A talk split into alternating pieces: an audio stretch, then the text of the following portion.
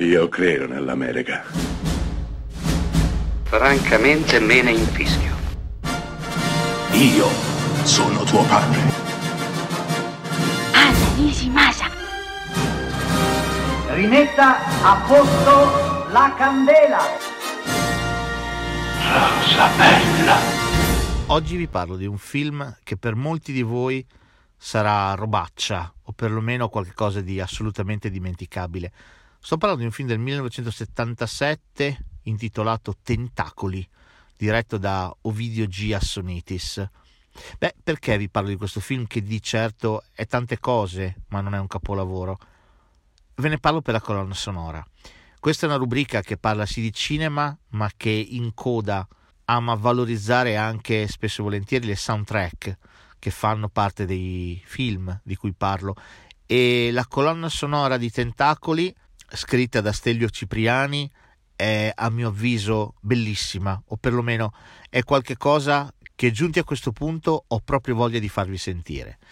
Tentacoli è un film su una piovra gigante che inizia ad attaccare una piccola cittadina degli Stati Uniti a causa di una trivellazione di un tunnel sotterraneo. Si libera questa cosa enorme e inizia ad attaccare l'uomo.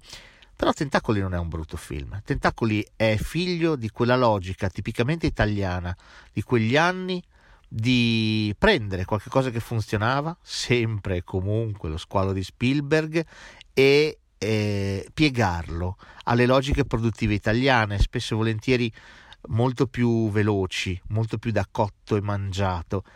Tentacoli è questo, ma se lo squalo resta un capolavoro, va detto che Tentacoli è assolutamente un ottimo film, un film artigianale, un film pieno zeppo di sequenze indimenticabili, girate con una sensibilità tipica del cinema italiano di quegli anni.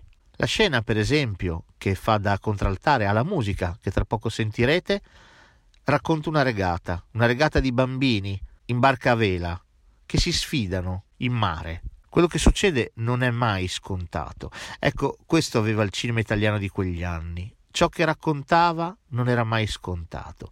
Tu sapevi che più o meno col cinema italiano tutto sarebbe finito bene. Qui no. In film come questo, oppure come abbiamo già visto con uh, L'orca assassina, le cose potevano cambiare, potevano andare diversamente e Tentacoli non fa assolutamente eccezione, regalando un film che è tesissimo, e soprattutto, pur essendo costato un centesimo di quello che era costato lo scuolo di Spielberg, riesce a restituirci un'atmosfera e un cinema che solo qualche etichetta ormai priva di significato riesce a definire di serie B.